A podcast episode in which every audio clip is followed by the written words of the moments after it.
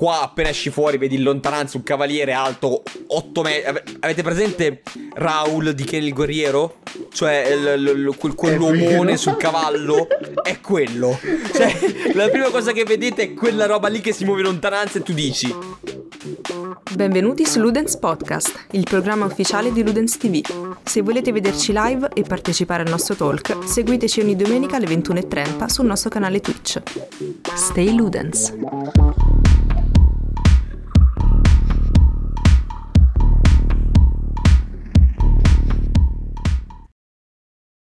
Benvenuti, benvenuti bella gente in questa nuova puntata dell'Udens Up. Ludens Up che Uh, io e Lorenzo stiamo registrando per uh, onore di cronaca, lo diciamo, il 22-11, quindi parleremo un po' di quello che è successo nell'ultimo periodo. Stiamo registrando la sera del 22 novembre, probabilmente già in settimana potrete avere il podcast relativo a questa registrazione, altrimenti contestualizzate in base alla data che vi ho detto.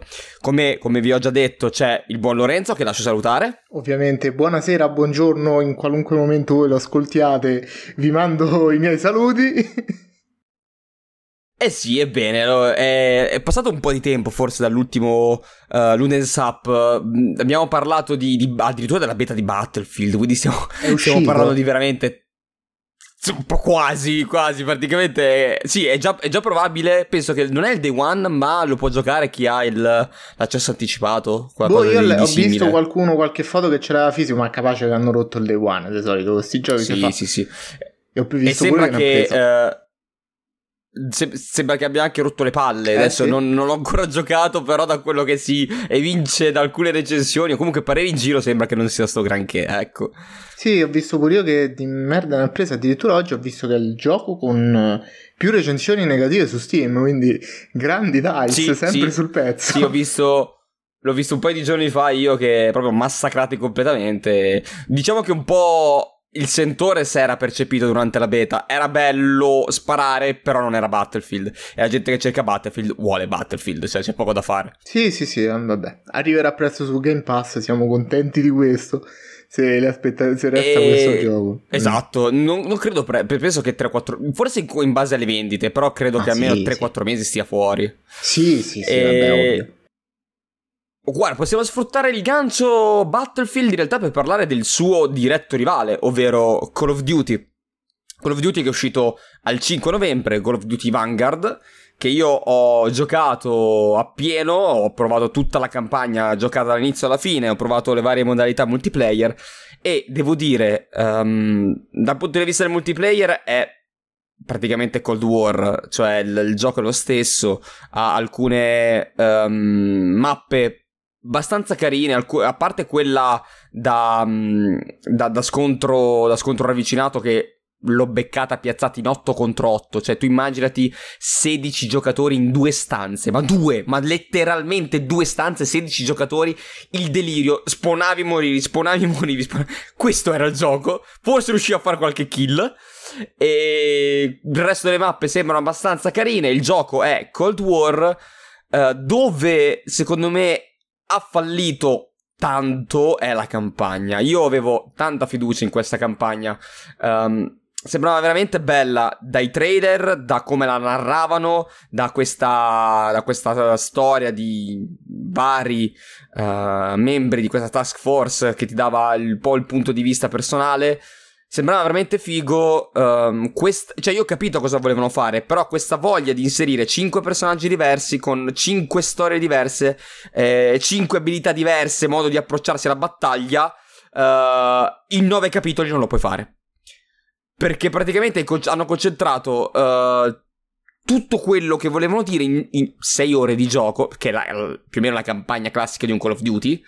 Uh, il problema è che i personaggi di per sé potevano anche funzionare, ma non ti danno il tempo di capirli, il tempo di affezionartici quasi. Oltretutto è tutto narrato con un flashback, anzi con vari flashback, cioè la linea temporanea, presente, ovviamente ambientato nella seconda guerra mondiale, passatemi il presente, um, dura penso 5 minuti di gameplay, 5-10 minuti di gameplay, cioè l'inizio, proprio l'inizio appena si apre il gioco, eh, che è ambientato nel, nel 45 ad Amburgo, praticamente quando ormai la guerra mondiale è finita ai sgoccioli, Hitler è quasi morto, uh, succederà a un giorno o due da quando si apre il gioco, e poi alla fine tutto il resto sono scene intermezzo di loro, non è spoiler, di loro in prigione che cercano appunto di scoprire come, come evadere, e tutto il gioco in cui noi effettivamente spariamo in realtà sono flashback di, dei vari personaggi, cioè ti fanno capire chi è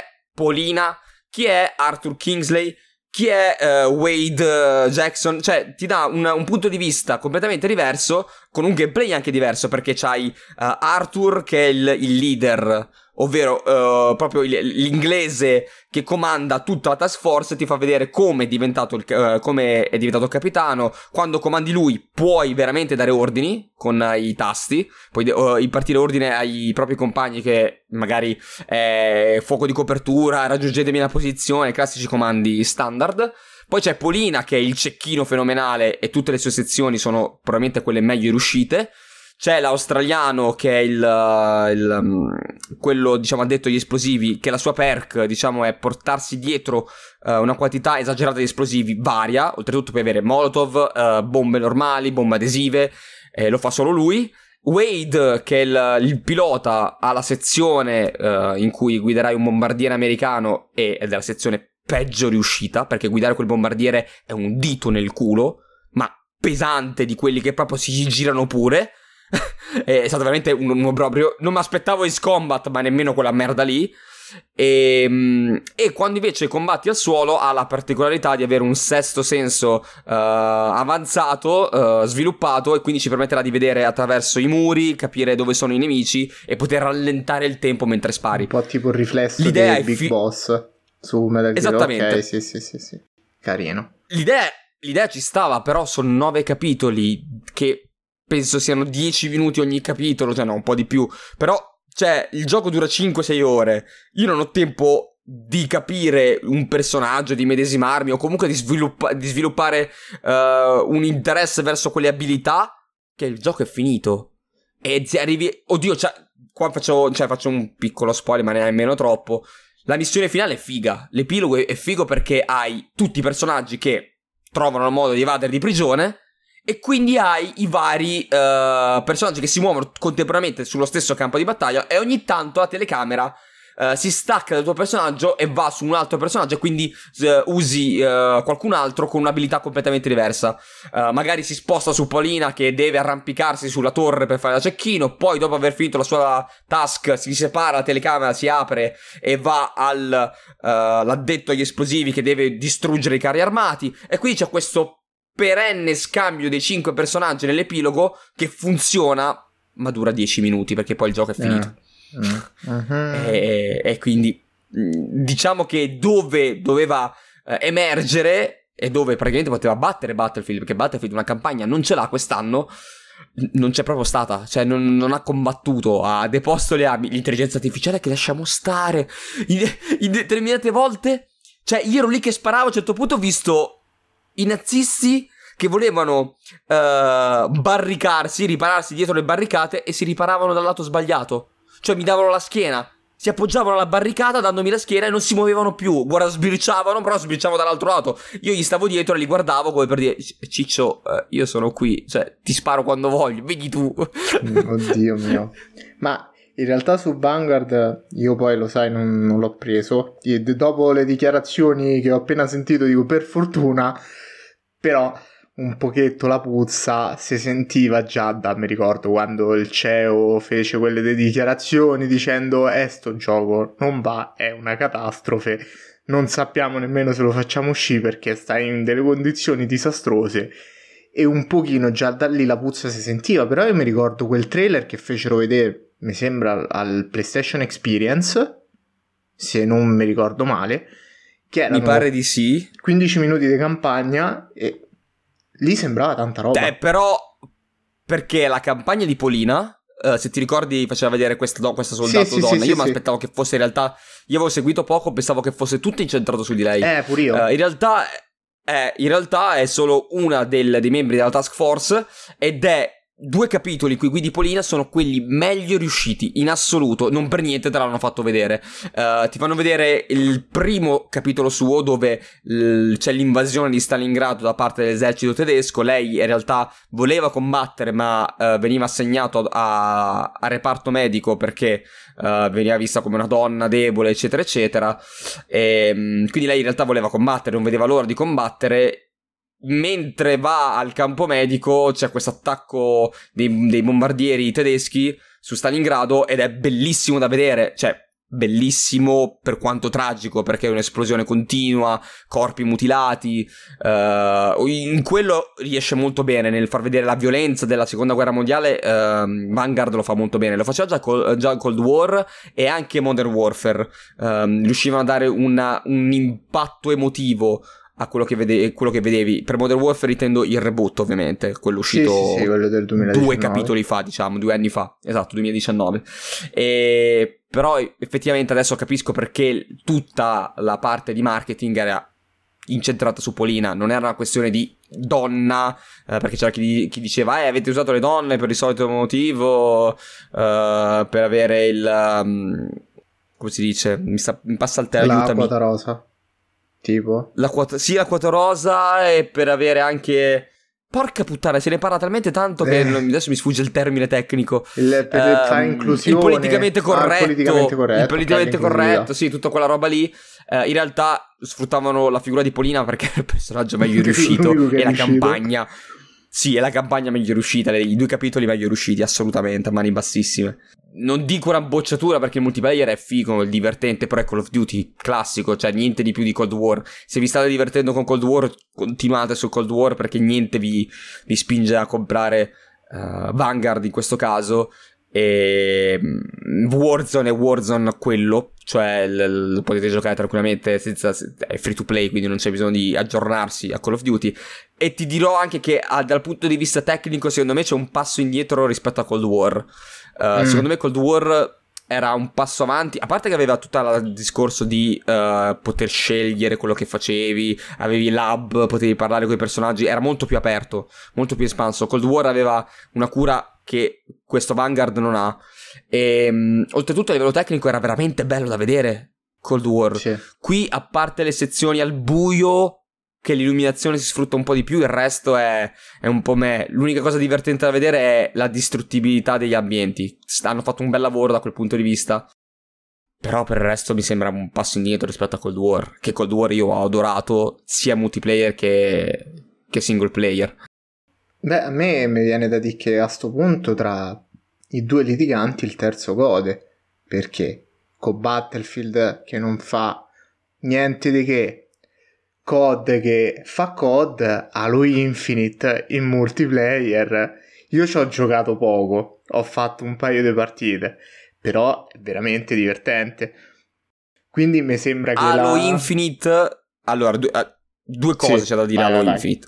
E Halo all'ennesima sì. potenza. Parliamo del multiplayer che è free to play perché è l'unica cosa uscita sì, ad oggi. Il gioco ufficialmente, sia in realtà il multiplayer a livello ufficiale uscirà l'8 dicembre perché questa è una sorta di beta e la single player, la campagna single player uscirà anch'essa l'8 dicembre.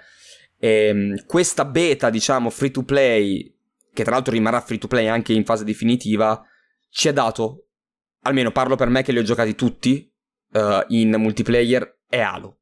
Halo Infinite è Halo, all'ennesima potenza, bello da vedere, bello da giocare, veloce, um, competitivo perché parti tutti con le stesse armi. Um, è un'arena un, un, uno shooter, un FPS arena come i vecchi tempi ed è bello per quello. E soprattutto è free to play. Eh, appunto, cioè, cioè veramente. Si, si, va a piazzare in un target dove Call of Duty comunque stai a. togli Warzone, sta a 70. Battlefield sta a 70 non ti dà manco la, comp- la campagna, per quanto ti dà 5-6 modalità, per carità. Vabbè, eh, sì, ovviamente questa... Hazard Zone ho letto che in realtà è la modalità Bravo. che si salva, che un po' lo tiene È l'unica piedi. che vorrei provare. È però... l'unica che vorrei veramente provare. Spendere però 70 euro per giocarmi a Hazard Zone, mi ho spesi 40 per Tarkov e resto lì. Esatto, cioè, cioè... capiscimi? Sì, sì, sì, ovvio.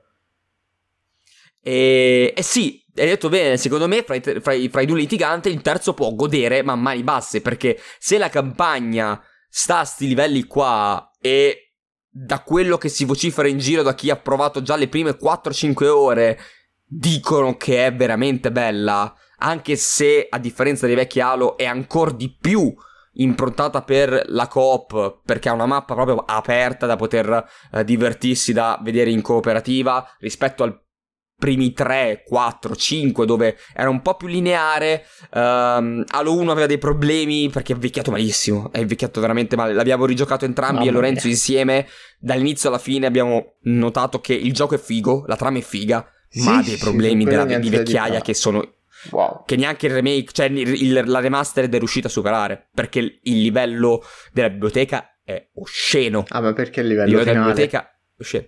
Il livello finale, no, ma il livello anche quello dove devi col Banshees andare sopra è, infini- è infinito. I sì. checkpoint sono messi a merda e cioè, no, no, no, no, ok, quella roba lì no. Halo 1 è da lì, forse quello invecchiato peggio. Sì. Gli altri si possono toccare, si possono ancora giocare. Il 2 è 4 e 5 sono quasi. Poi vabbè. Sì, sì, sì, poi il 3, dal 3 in poi possiamo considerarli quasi contemporanei. Sì, sì, sì. Sono usciti dal 360 in poi, capirai. Sì, sì, eh, sì. Reach penso che sia veramente fenomenale, Reach. Reach è veramente devo, fenomenale. E tra l'altro... Eh, è vero. Perché... Eh sì, perché per l'8, l'8 dicembre dietro l'angolo ed oh, okay, io, che la io credo che farò i a maggio, quindi penso che... Ah sì? Eh sì. Quindi è solo single player? Eh, fino a maggio sì.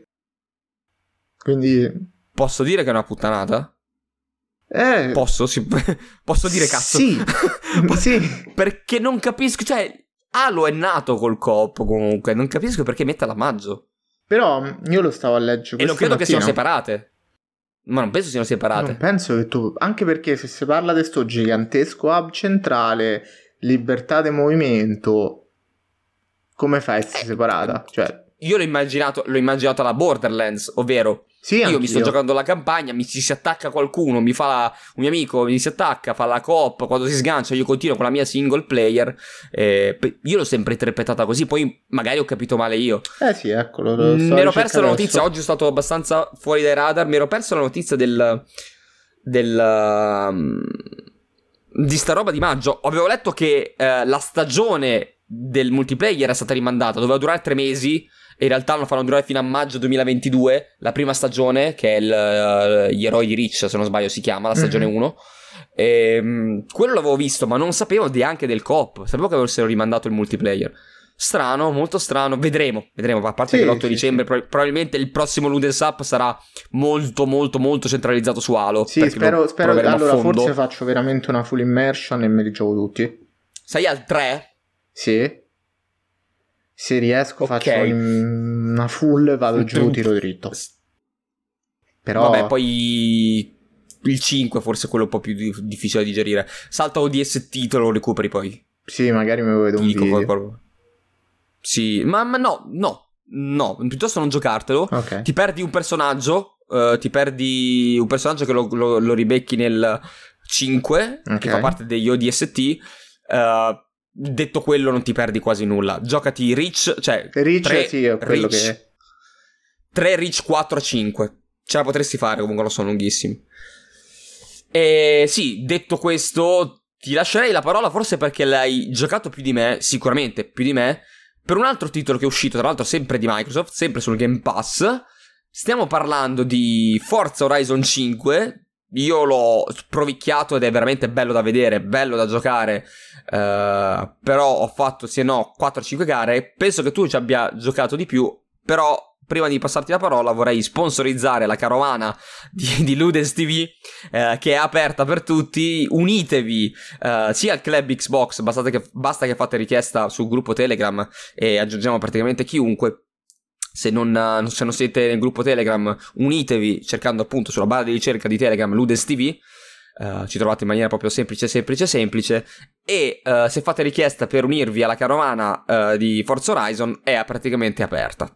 Detto questo, per, per, per, parlare di Forza Horizon 5, lascio parlare Lorenzo che se ne intende di più perché l'ha giocati praticamente tutti e soprattutto ha giocato questo Forza Horizon 5 che io ho solo toccato. Ma diciamo che eh, è stato un po' spiazzante perché eh, il Messico è tutto nuovo. È, um, principalmente il primo impatto è stato ok, è Need for Speed fatto bene. però sarebbe veramente tagliargli le gambe definirlo solo Need for Speed fatto bene, perché c'ha tanto tanto tanto da offrire, principalmente ne, nelle missioni le prime della storia, nel senso in pratica eh, funziona che tu c'hai il Festival Horizon andando avanti e facendo i punti sblocchi dei marker per sbloccare nuove missioni e ci stanno queste cinque categorie diverse. La prima missione di ogni categoria è appunto un ricerca, vai in un, temp- eh, in un sito di scavi, azteco, in uno, in un altro arrivi fino sul vulcano e poi riscende e diciamo che forse quelle cinque missioni sono quelle un po' più, più ciotte perché poi per il resto la modalità storia non è che abbia questi picchi altissimi o che brilli come è giusto che sia un gioco di macchine, ci mancherebbe altro. L'esplorazione anda in giro, il, 586 macchine al lancio, cioè non sai veramente dove sbatte la testa all'inizio. Benché io mi ricordo benché c'avevo 3 milioni, stavo lì dico sì, ok, ma quale compro? Sono veramente troppe, non riesco a scegliere. E quindi riesce subito a catturarti e tenete attaccato parecchio allo schermo. Però ho notato che la cosa veramente figa è quando cominci a giocare online. Perché in quel momento eh, abbiamo fatto la live eh, pochi pomeriggi fa, settimana scorsa mi sembra, in cui abbiamo provato il circuito de Ludens. Provate la prova a tempo del circuito de Ludens perché è veramente una figata. Abbiamo provato a fare anche um, gli Horizon Open, che sarebbero i vari eh, mini campionati di gare con tutta altra gente online e in, quei, in quelle modalità il gioco riesce, esplode proprio è divertentissimo, stai lì, accende la competizione, benché non è un gioco simulativo, che non è comunque da poco, perché bene o male quando ti superano, ti arrabbi, ti incaponisci, vai giù, tiri dritto, allunghi le staccate, è veramente veramente divertente e non me l'aspettavo perché io veramente all'inizio pensavo ok, dico sì, però è lo stesso approccio nei Need for Speed, non è la stessa cosa che mi dà un Formula 1 cioè io sono abituato bene o male ai racing game a giocare a Formula 1 e, e mi aspettavo una roba completamente diversa e che non mi potesse piacere. Invece no, è una roba completamente diversa, sì, però funziona non allo stesso modo, ma quello che vuole fare lo, lo fa bene. Quindi anche magari a uno che cerca un'esperienza un po' più simulativa, per stacca un attimo eh, e buttarsi su qualcos'altro, sempre nel, nell'ambito dei racing game, può essere sicuramente un'ottima alternativa. Eh, sì, mm, guarda, io l'online l'ho giocato poco. Uh, ti ho lasciato parlare, faccio un piccolo recap di quello che ho provato io giocando Forza Horizon. L'online l'ho giocato praticamente zero, uh, quindi non so, non so proprio dir nulla. Per quanto riguarda il feedback del, delle macchine, della guida, sono perfettamente d'accordo con te riguardo al fatto che è un po' il Need for Speed che, che manca. Quel Need for Speed che non c'è da, da parecchio tempo. Però secondo me è eh, cioè, direi che è un Need for Speed solo per quanto riguarda un po' la guida. Per tutto il resto è Forza Horizon, cioè ha una sua identità Uh, quel suo open world, open map, chiamatelo come vi pare, uh, difficile poi contestualizzarlo sul, sul, sulle macchine, diciamo. Però ecco, uh, è divertente. Prendi, vai su, giri, puoi girare a cazzo, ti metti lì, ti fai gli eventi, ti metti anche solo sulla strada cercando di fare, di fare i velox, gli autovelox, perché magari vuoi vedere il tuo nome, perché poi questo è sempre stata la figata, secondo me, degli, degli Horizon. Vedere che sto facendo un, un magari anche per sbaglio passo dal punto A al punto B degli autovelox Uh, mi segna che ho fatto i 180 km h vedo Tralix ha fatto i 190 e quindi dici porca puttana guarda Lorenzo che mi ha battuto. Torno indietro e cerco esatto, di batterlo questa cosa qui funziona. Sì, sì, sì. sì, funziona tantissimo. Sono stati bravissimi a implementare sta roba dei, uh, dei giocatori di questo mondo sempre interconnesso di questo multiplayer asincrono. Sì dove ognuno fa il suo record, che non vuol dire che sono in competizione, la competizione te la stai creando tu. Sì. Perché eh, io non sto correndo contro di te che mi hai battuto, però io vedo il tuo record e dice aspetta un attimo, è un po', se vogliamo, il vecchio mood dei cabinati, cioè tu entravi nella sala giochi, mettevi le mani sul cabinato e vedevi che qualcuno prima di te aveva raggiunto un tot di punteggio. E non è che lui ti aveva battuto, però ti partiva quel, quel, tuo ego per dire no, se lui ha fatto 150.000 punti io devo fare 152.000 almeno. Sì, sì, sì. E, no, e in Forza Horizon funziona, funziona a manetta, mm-hmm. funziona a mani bassissime. entri magari sì nella zona che devi mantenere quella tot media di velocità oppure entri in una zona derapata, passi davanti l'autovelox e devi davanti... No, ma ha battuto di un chilometro orario, ma stiamo a scherzare? Torno indietro e lo rifaccio. Eh sì. Sì, sì, sì, sì, sì, sì. Sì, forse questo, forse questo è questo è Horizon più che le gare. Sì. Questo qui Sì, è Forza sì. Horizon. La vera- il vero cuore di Forza Horizon è il mood a cui ti approccia tutto il resto. Il resto è Need for Speed, possiamo dirlo. Cioè, nel senso che non è mai stato diversamente. Arrivi al punto lì, fai partire una gara. Lo faceva anche Midnight Club di andare nel Esatto. punto specifico e far partire la gara. Lo facevano anche alcuni Need for Speed. Eh, tu avevi tutta la- anche mi sembra Underground 2 avevi la mappa in cui poter girare, arrivavi sul punto e facevi partire Eh, la sì, gara. Sì, sì, ovvio, ovvio. Eh, quindi eh, non è niente di nuovo quella cosa lì. Ma anche pure Eh, gli ultimi, che- nuove, manca Hit che non ho giocato, quindi non so se riprendeva lo stesso mood, però pure mi ricordo Payback o quello del 2015. Sì, diciamo che-. Eh, Horizon 5 non ha inventato nulla, non ha inventato neanche Horizon perché c'era Horizon 4 che lo faceva già bene, è un'evoluzione di tutto e poi noi comunque ehm, l'abbiamo giocato su Series X e possiamo dire che è veramente bello da vedere. Eh, sì. Stabile, eh, fantastico, non- io, io almeno non ho beccato nessun momento di, di cali di frame rate, gira tranquillamente, me lo so giocato, me lo so proprio goduto. Le mie gare, No, cioè sì, le sì. mie belle gare, poche ma belle e godute. Poi le prime- la prima mezz'ora, oretta è allucinante. Sì, sì, vabbè, ma quella è fatta apposta proprio per tirarti dentro, per farti vedere, Sì, sì, ti- ti- proprio per colpirti nel cuore. E ti io ho giocato poco a Forza Horizon perché appunto, come ho detto, ho dovuto spolpare per bene Call of Duty. Da una parte mi dispiace questa cosa. Per te, eh? Eh, ma lo recupererò, tanto adesso sono un periodo di, di, di calo, ho meno, meno roba da fare, diciamo. Però ho avuto, non è tanto Call of Duty che mi ha preso, mi ha, mi ha- mi ha trascinato dentro, mi ha tirato dentro, facendomi perdere ore, ma quello che mi ha fatto perdere un sacco di ore, divertendomi, è stato un gioco che non avrei mai pensato fosse bello così. Sto parlando di Guardiani della Galassia, di Marvel's Guardians of the Galaxy, eh, gioco di sviluppato Eh, Eidos Montreal. Esatto, Eidos Montreal. Mi, mi- mi- veniva il, il Montreal, ma non mi veniva Eidos. In collaborazione con, con Square Enix, quindi c'è ancora lo zampino di Square come in per Marvel's Avengers.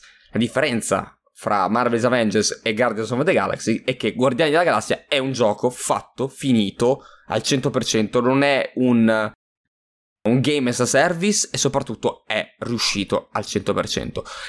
Marvel's Avengers aveva la campagna che non era male, eh, si rompeva nell'endgame. Questo non ha, da questo punto di vista, non, non ha difetti. Per cioè, io parlo poi per me, poi che io adoro. Probabilmente i Guardiani della Galassia, se parliamo dell'MCU, li metto al top.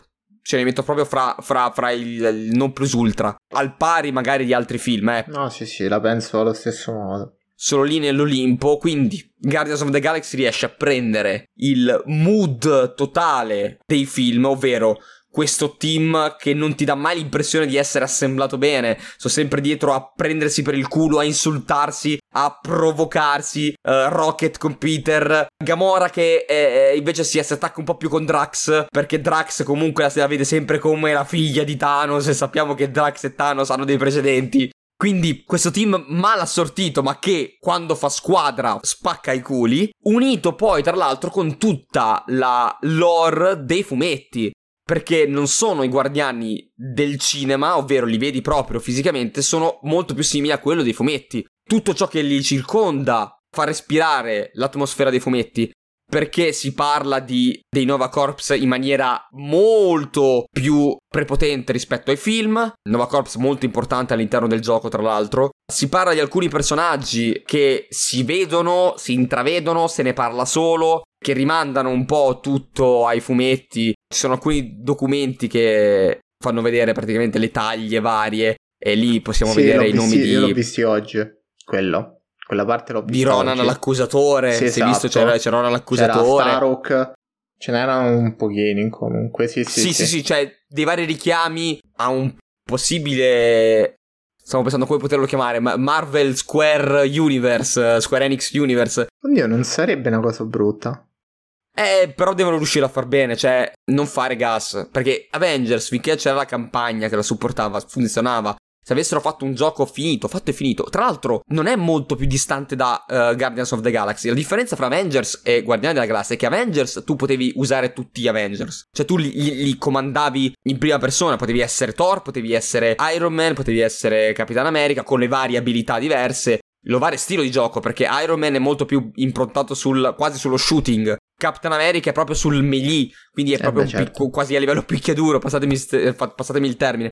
Qui invece noi interpretiamo solo Peter Quill. Peter Quill e gli altri personaggi uh, sono comandati dall'intelligenza artificiale barra dai nostri comandi. Abbiamo le abilità un po' alla Mass Effect, passatemi il paragone. Praticamente possiamo interrompere con una pausa tattica il gioco, che poi non è proprio pausa, è un rallentamento tattico, il gioco non va proprio in pausa.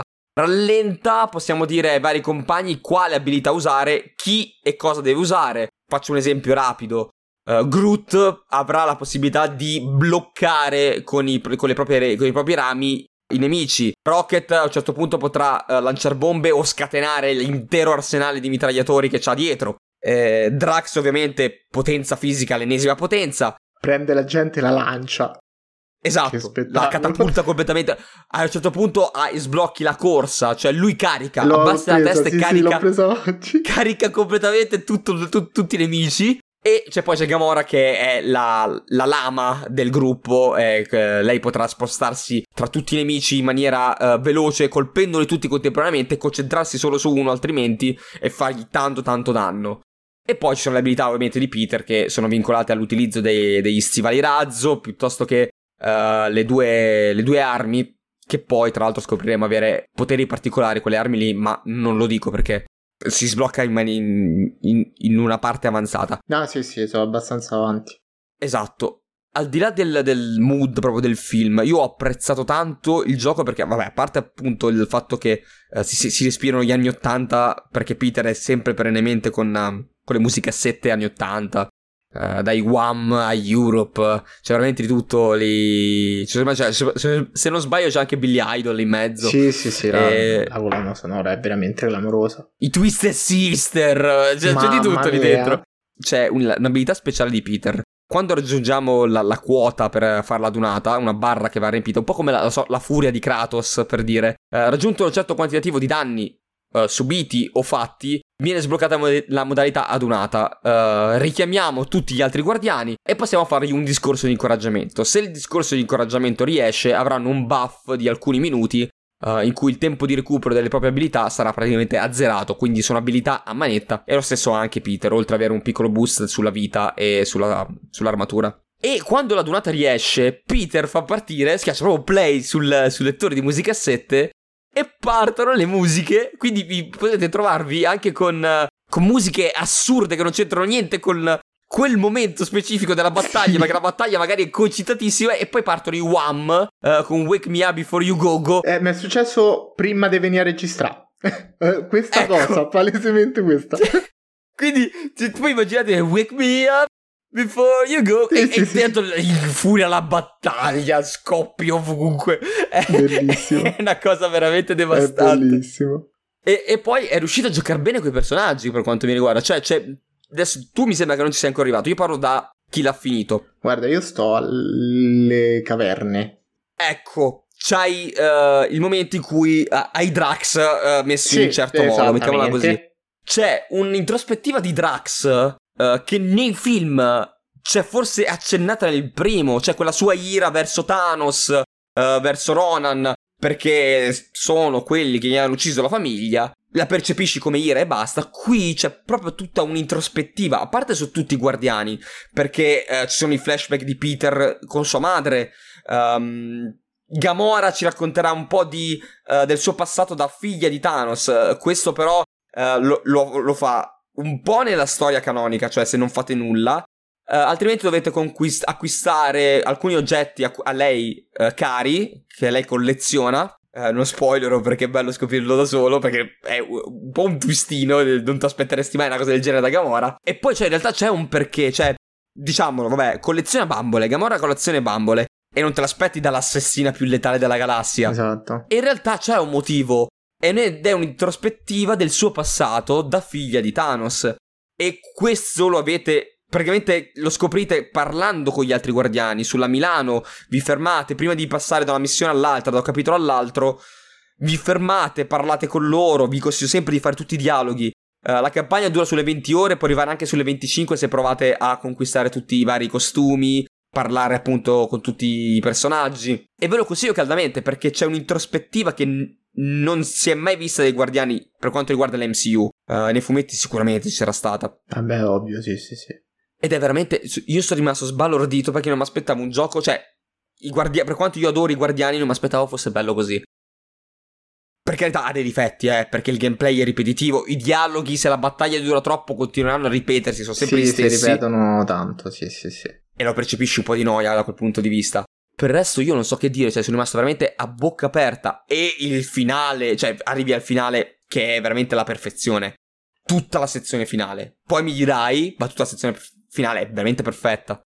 Poi non so tu che, che feedback hai sul gioco. Eh, secondo me la forza proprio che di Eidos Montreal è stato che loro hanno detto ok noi facciamo un gioco sui Guardiani della Galassia che comunque è un concept che funziona perché può funzionare tranquillamente e funziona sul gioco però non hanno detto eh, ma magari andiamo a riprendere la storia del film prendiamo un arco narrativo del fumetto loro hanno detto no la storia la scriviamo noi, facciamo una roba nostra e ci mettiamo dentro il mood dei film e dei guardiani. E come cosa ha funzionato alla perfezione perché oltre ovviamente a averci un contenuto più grosso e che può introdurre più personaggi, perché si è visto nei trailer c'è Cosmo, ad esempio, che sui film non si vede mai. Riesce appunto a espandere eh, l'universo. Sicuramente è un prodotto che punta a vendere a chi è piaciuto il film dei Guardiani e penso che chiunque segua l'MCU ami i Guardiani perché è veramente impossibile non amare quei due film.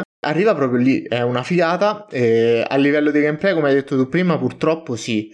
A una certa comincia a diventare un po' ripetitivo perché, ok, c'è il nemico con lo scudo debole, devi usare l'elemento per rompergli lo scudo e poi gli spari. Il punto è che la storia è bella, riesce a prendere da subito e quindi dici ok, sì, il gameplay magari è un po' ripetitivo, però vado avanti, voglio vedere che succede, perché le basi ci stanno tutte, già dagli inizi, i primi 3-4 capitoli, comunque c'hai 2-3 plot twist che io sinceramente non me l'aspettavo, tipo quello di Nicky quando la incontri la prima volta, cioè per me era impensabile, dico come, come è successo tutta sta cosa? Eh, vediamoci in fondo, parliamone in fondo poi di sta cosa qua. Eh, eh. Adesso tu, adesso tu sei, sei, sei a metà e no, non ti meravigliare, cioè sei dove ero io. Non è che stai sbagliando qualcosa, sei dove ero io. Sì, sì, sì. Poi vediamo, ne, parli- ne parleremo, facciamo una piccola postilla poi uh, sul prossimo inizio del podcast. Sì, sì, sì, sì, tanto penso che lo porto a casa presto, perché veramente appena ho tempo per giocare, boom, guardiani, punto, non, non ce n'è per nessuno. Però eh, quello che ti eh, poi me, rinfrescami la memoria quanti capitoli so? Totali il gioco mi sembra 16 sono di 16-17 se consideri il prologo. Ok facciamo. 16, 16 capitoli con prologo vai 17 dai ok comunque, comunque al decimo capitolo sto bene o male a metà sì, ci sono capitoli più o meno lunghi. Eh, ce n'è uno che è proprio corto. Cioè, è quasi, quasi tutta una cutscene. C'è poca roba da fare.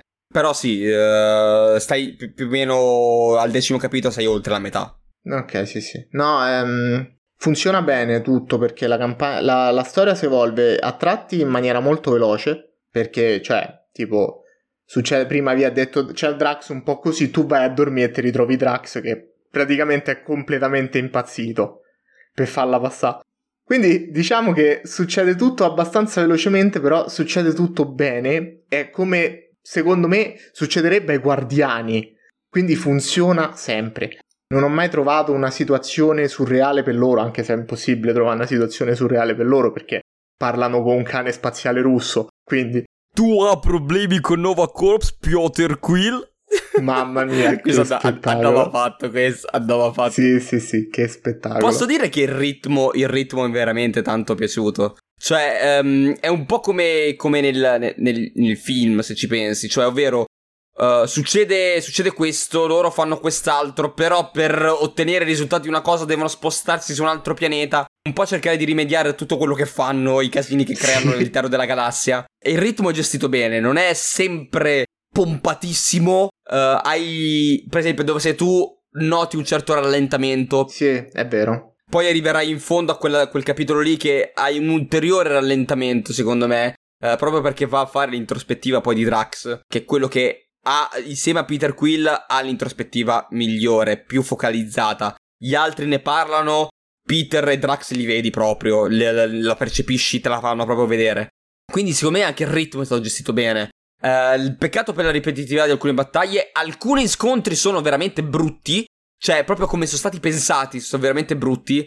C'è una sezione in cui praticamente per andare avanti uh, devi cont- continuare a colpire quasi all'infinito i nemici se non capisci come, come risolverla e non ti danno degli input per dire Ciccio, abbiamo capito che sei bloccato, è 5 minuti che stai combattendo una orda infinita, guarda che devi fare così. Cioè, non, sì. non, ti danno il consiglio. Per quando te lo dicono. È successo. Te lo dicono, ma non c'è un input visivo. Vai lì vicino e non succede quello che dovrebbe succedere. Uh, perché magari non è preciso l'input. Uh, quindi, al netto di quei due, tre momenti, io ho avuto anche un paio di bug. Per cui ho dovuto ricaricare il checkpoint. Eh. Uh, mi si era buggato un, un, la comparsa di un nemico.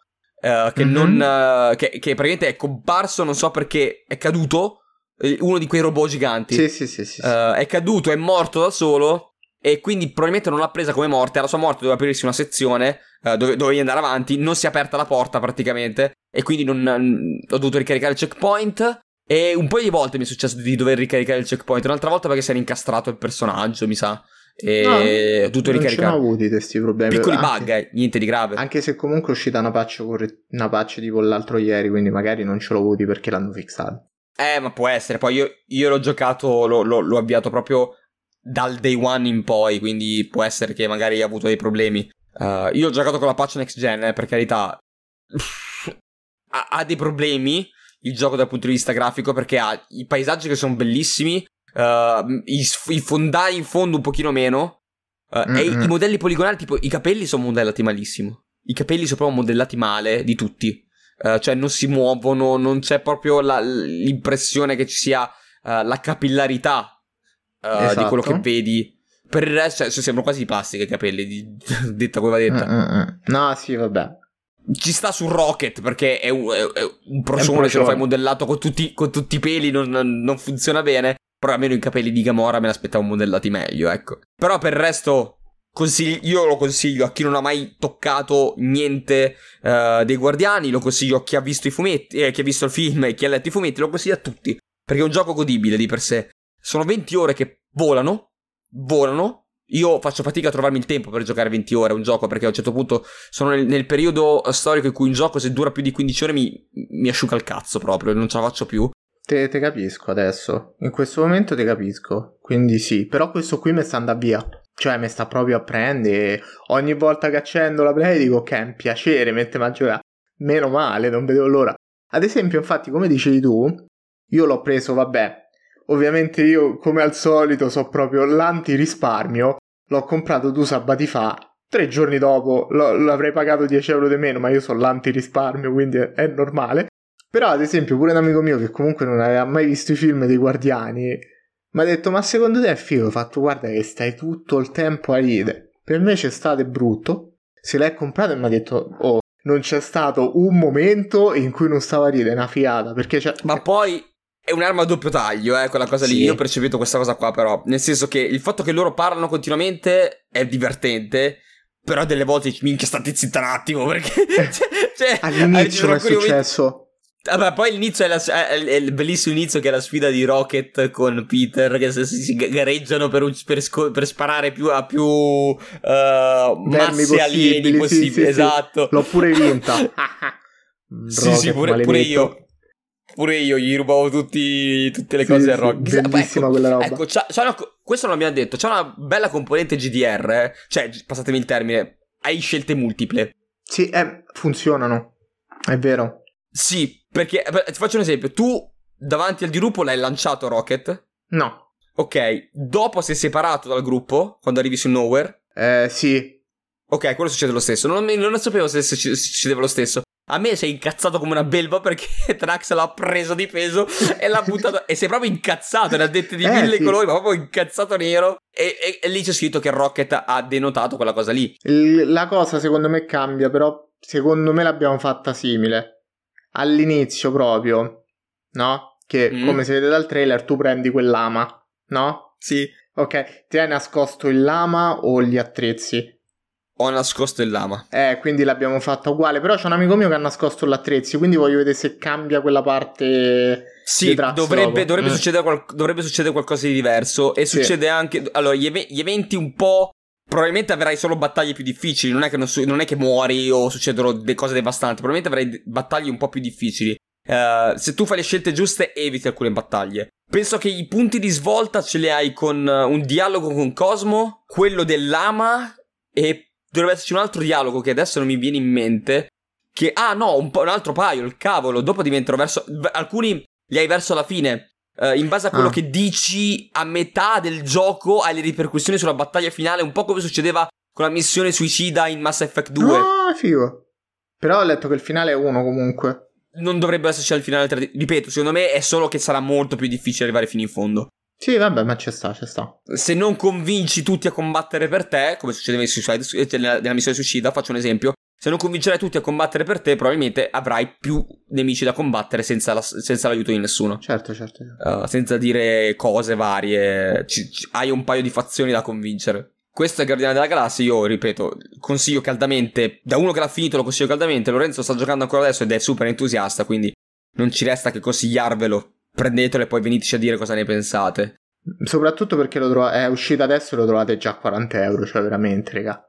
Ve lo stanno già tirati dietro. Esatto, tra l'altro siete- siamo in periodo, in periodo Black Friday, Esatto. quindi ehm, adesso sta veramente a 40 euro. Io con Black Friday ho fatto degli acquisti un po' strani, ci sono da comprare roba Io non ho vecchia, ancora ma preso niente. ne parliamo magari in chiusura. Eh, facciamo una, una piccola sezione di consigli per gli acquisti, Eh, sì, sì. de- visto che siamo in perché- periodo Black Friday. Sì. Volevo parlare brevemente, velocemente di un giochino piccolo, piccolo, piccolo, eh, indie, eh, fatto dai Red Candle, Mhm. Già autori di The Detention, Ok. un horror che potete, potete trovare anche su Switch, tra l'altro. E io ho giocato Devotion, invece, che è il loro, se non sbaglio, secondo eh, gioco. Un gioco che non troverete su Steam, non troverete eh, da nessuna parte se non sul loro store ufficiale. Per un semplice motivo, è stato bannato, bandito da tutti gli store ufficiali, mettiamoli così, se non il loro. In realtà non potevano venderlo nemmeno loro, l'hanno sbloccato da qualche mese. Ehm, praticamente il motivo è- non è niente di, di tragico, cioè è un horror, non pensate che sia ultra pauroso, allora per questo l'hanno bandito, no, semplicemente c'erano alcuni eh, motivi politici. All'interno del gioco hanno fatto riferimenti al, al, al governatore, mi sembra, della Corea del Nord, no, Ah, come- sì, no, sì, hanno sì, fatto un, del, storia. o della Corea del Nord o direttamente con l'imperatore, con l'imperatore cinese, gli hanno detto su qualcosa, eh, l'hanno preso in giro chiamandolo Winnie Pooh, che è il modo in cui lo chiamano. Penso che sia il, co- il leader coreano. Eh, no, è il, guarda, Winnie Pooh è Xi Jinping, il cinese. Il cinese, ecco, vedi, beh, ehm, talmente sono fuori. Che è diventato Comunque sapete un po'. roba, eh. la- Quindi è Sì, abbastanza però, però sai, tu sei, sei, sei uno studio cinese, fai un gioco cinese per quanto sia per tutto, cioè era aperto a tutti in teoria quando è uscito, e metti una roba simile, sappiamo già la Cina come se la, come se la sta cavando a livello sia di politica normale che a livello di ehm, politica e di giochi che parlano di politica, eh, basta vedere ogni volta con i vari eh, e-sporter che sono costretti a non dire cose, a non fare cose perché sennò vengono praticamente eh, licenziati, non possono più partecipare a tornei, bannati da Twitch, che è un modo probabilmente Eh, sbagliatissimo di... Mamma mia. Sì, no, è scandalosa come cosa, cioè non, non è, non è questo il modo perché io, io parlo per me stesso e ho il diritto di dire quello che voglio. Eh, il fatto che Twitch si schieri in questo modo solo per, per una questione economica è veramente sbagliato. Eh, finché io non, non- non offendo nessuno ma espongo le mie, eh, i miei pensieri politici non vedo perché... Ok, magari mi puoi dire che non è la piattaforma giusta, però se è la piattaforma giusta per fare le live in piscina non vedo perché non possa poter parlare delle mie idee politiche, Esatto. sempre nel rispetto di tutti. No, certo, ovviamente. Ovviamente evitando di fare eh, apologia del nazismo, per No, esempio, sì, questo è se tu mi ovvio. vieni a dire queste cose, insomma, parliamone un attimo. Certo, eh, perciò dico sempre nel rispetto di tutti. Sì, sì, sì. Posso tranquillamente dire che, per esempio, un certo partito un rappresentante o un imperatore o un dittatore, chiamatelo come vi pare, a qualsiasi uh, regime politico uh, esista nel proprio, nella propria nazione, posso dire che non mi rappresenta per, qual- per qualche motivo, penso di averne il diritto di poterlo fare senza dover avere ripercussioni dal mio punto di vista uh, aziendale. Poi dipende, è ovvio se mi schiero verso gente che fino a ieri ha fatto oh, omicidi, ci sta che un'azienda dica no aspetta un attimo, uh, separiamoci, io con te non voglio avere niente mm, a che vabbè, fare. Sì, ma quello è stato sempre rispetto ne- ovviamente. Sempre nel rispetto del, del, del, di tutto. E comunque sì, è stato band- eh, bandito, adesso stato, l'hanno rifatto uscire, però solo sul loro store ufficiale mi pare che sia sui 15-20 euro, adesso non mi ricordo quanto sta. È molto carino. È praticamente un. Immaginatevi un Layers of Fear, nel senso che non c'è un'interattività, cioè non, non, si spara, è un FPS, nel senso che è un FP, è un first okay, person, un ma first non person shooter. Uh, forse, forse, ricorda un po' più PT mm. che Layers of Fear. PT meno, meno grottesco, però, perché PT era proprio sul grottesco. Devotion invece ha una storia una storia palpabile che va esplorata tutta per, per collegarla da inizio a fine. Arriverai al finale in cui avrai le rivelazioni, anche del motivo per cui si chiama Devotion, del motivo per cui la copertina del gioco è un uomo uh, bendato. Non lo capirete fino praticamente agli ultimi, mh, mm, l'ultima mezz'ora di gioco. E ve lo consiglio perché è inquietante, non, non ci sono jumpscare. A parte uno o due, ed è sorprendente per un gioco simile, non ci sono jumpscare e lo consiglio perché, ripeto, è un gioco indie, tra l'altro loro sono anche bravini, penso duri sulle 4-5 ore. Se, se, vi piace, forse è fra gli horror più riusciti dell'ultimo periodo, da questo punto di vista, su questo genere. Sto qui. vedendo adesso um, un paio di recensioni su internet, è piaciuto, anche tanto. È piaciuto tanto, è piaciuto tanto, è piaciuto anche a me che io gli horror faccio fatica a giocarlo, eh, per sì. quanto adori giocarli, faccio fatica, sono riuscito a finirlo, però con, con, la presenza, con la, con la, presenza sempre di qualcuno che mi desse una mano, un po' di conforto. Io invece ho provato Visage, sempre rimanendo in tema horror. Bello, eh. Però mi ha fatto, m'ha fatto asciugare proprio in una maniera, mamma mia. Sai cosa? Allora, figo, figa l'idea di, quella di Visage, figa l'idea del, degli eventi random. Sì. Cioè, non c'è, rispetto a un gioco normale, eh, un gioco horror normale, tu il jumpscare ce l'hai sempre uh-huh. allo stesso punto. Sì. Carina l'idea che tu nella casa um, magari gli eventi sono uh, dettati da quanto tempo ci stai mettendo, giusto per metterti un po' di pressione. Mi è successo in live, tra l'altro, io l'ho portato in live per un paio di, vo- paio di ore, forse qualcosa di più, due live, mi sa che ci ho fatto quatro ore durante l'Halloween week. Sì, sì, sì, sì. E in pratica, mentre leggevo i documenti raccolti, uh, ero nella stanza quella che consideravo safe. Uh, poi a un certo punto, in realtà, mentre non era safe, quello che io pensavo fosse safe, mi si è sbattuta la porta, ma dopo dieci minuti, eh, la porta ha, è stata chiusa violentemente e si è spenta la luce. Di solito succede all'interno della casa.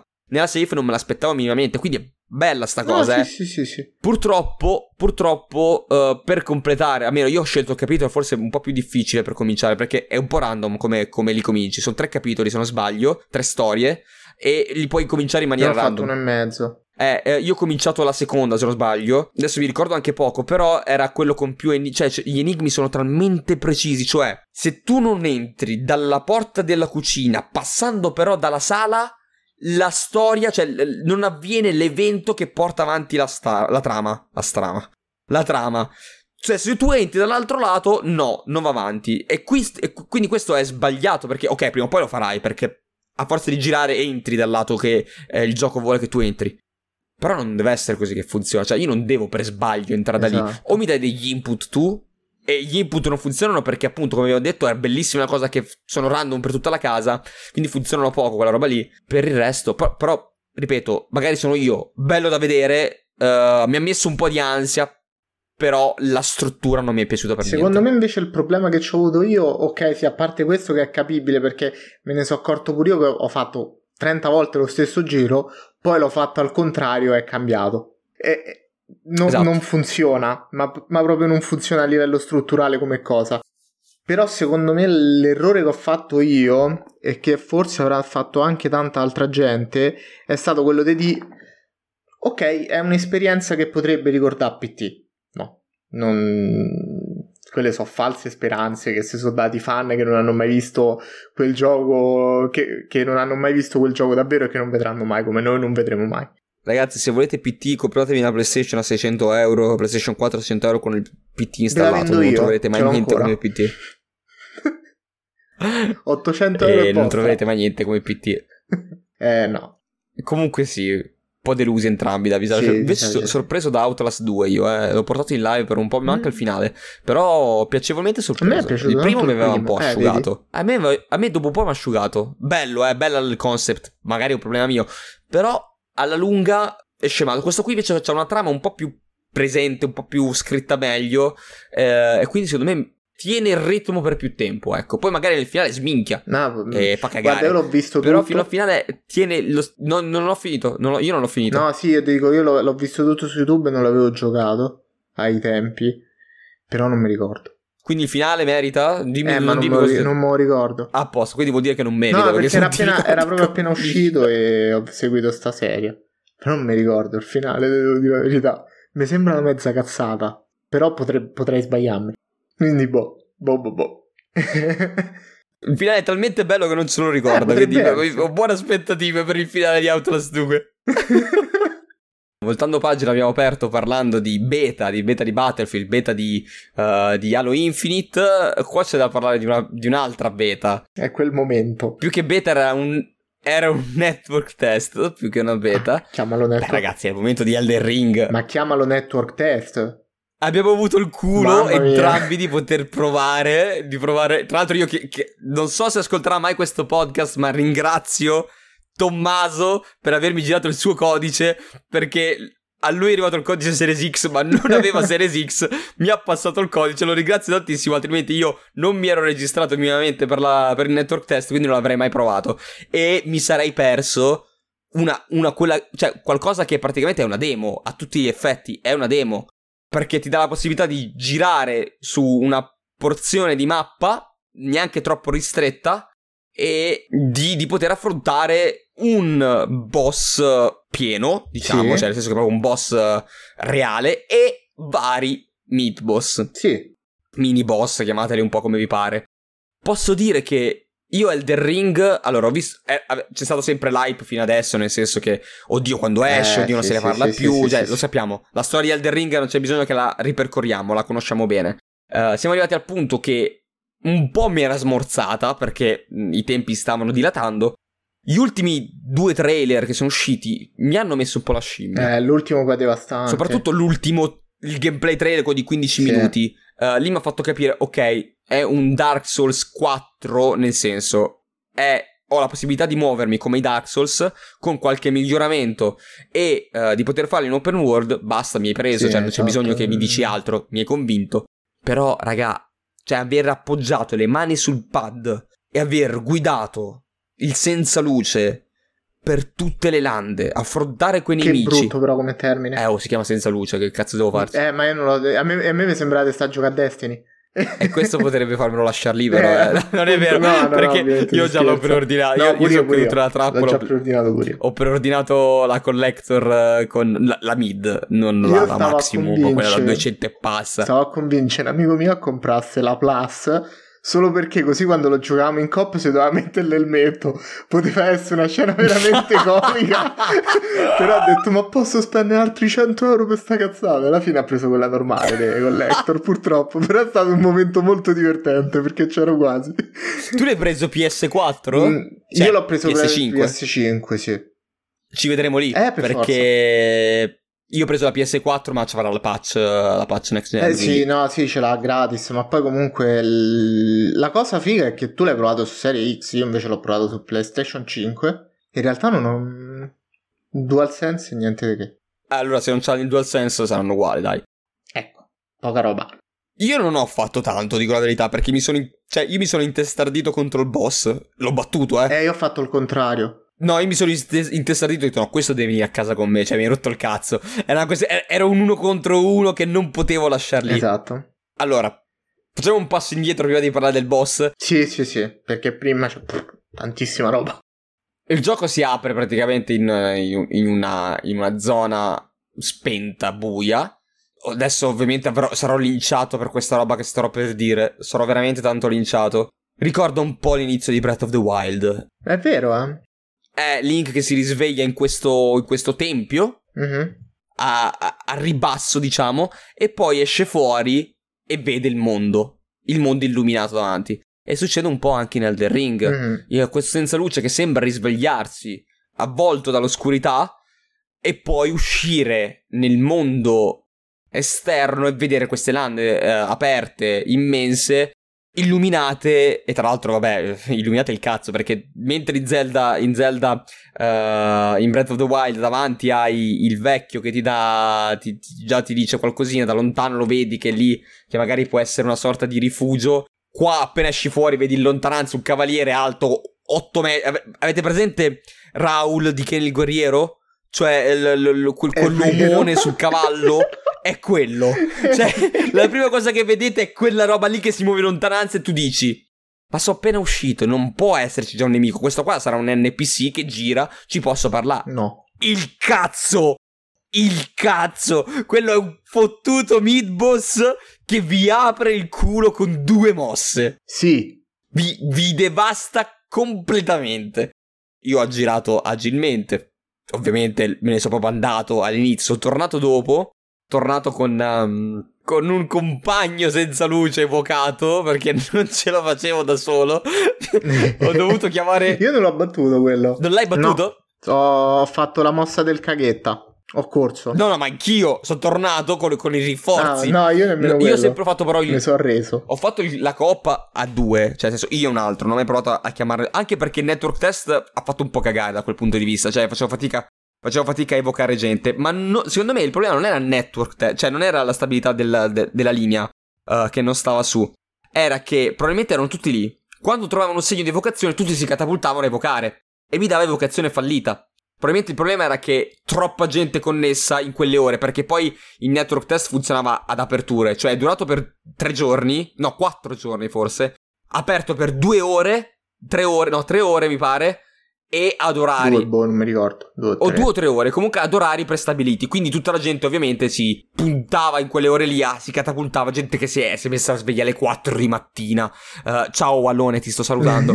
alle 4 di mattina per farsi l'ultima capatina eh, su Elden Ring. Quindi pazzi totali, ma vi capisco, vi capisco tantissimo. No, sì, sì, c'è stava. E boh, cioè, il- il- il- allora, pad alla mano è Dark Souls, perché i suoni sono di Dark Souls, eh, la schivata è di Dark Souls. Eh, dal punto di vista di gameplay c'ha eh, qualcosa che non ho ancora ben capito, perché ovviamente io l'ho un po' rasciato per paura che mi finisse il tempo. Eh, pure io c'ho avuto sto- Purtroppo sta cosa. Volevi... Poi il tempo ce l'avevi, però Esatto. ti volevi spiegare perché volevi vedere il più possibile. Dato che io ho fatto solo due sessioni. Fatto sabato Eh, sera anch'io ho e capito domenica perché pomeriggio. quelle delle 4 di mattina non ho potuto farlo. No, vabbè, ma non l'avrei fatte lo stesso. Io ho fatto sabato sera E domenica pomeriggio. e domenica, sì. ma- domenica, Pomeriggio, domenica me- Sì, mezzogiorno, mi mezzogiorno sembra che era tre. 12-15. Sì, sì, sì, mezzogiorno le. Eh, ho fatto quelle due lì anch'io, perché gli unici due slot che potevo provare Eh, a livello temporale. E quindi però l'ansia di che finisse c'era, Sì. che non riuscissi a vedere tutto. Quindi cavallo, preso il cavallo, me la sono corsa dappertutto prima. Sì. eh, tutta la mappa fin dove, perché poi c'era la, la nebbia invisibile, cioè la nebbia Che in cui tu non potevi attraversare. Capivi che Vedevi l'NPC lì e dici... "Oh, voglio Esatto. parlarci, dov'è che si passa? Allora, No. ti dico, la prima volta, la prima volta che l'ho beccata, ho detto, Madonna, ma che merda hanno fatto? Ma hanno fatto una cosa così brutta. Poi ho capito, ho detto, no, aspetta, io vedo roba là in fondo. È una nebbia per non farmici Esatto, andare. sì, e sì, allora sì. sì. perché era proprio brutta. Cioè, è come la nebbia dei boss che tu non puoi attraversare, ma proprio con quella consistenza. Non è un muro invisibile, è proprio una nebbia brutta da vedere, squadrettata, mia, proprio rettangolare in certi punti. Poi dopo ho capito, ho detto, no, vabbè, ok. Ci sta.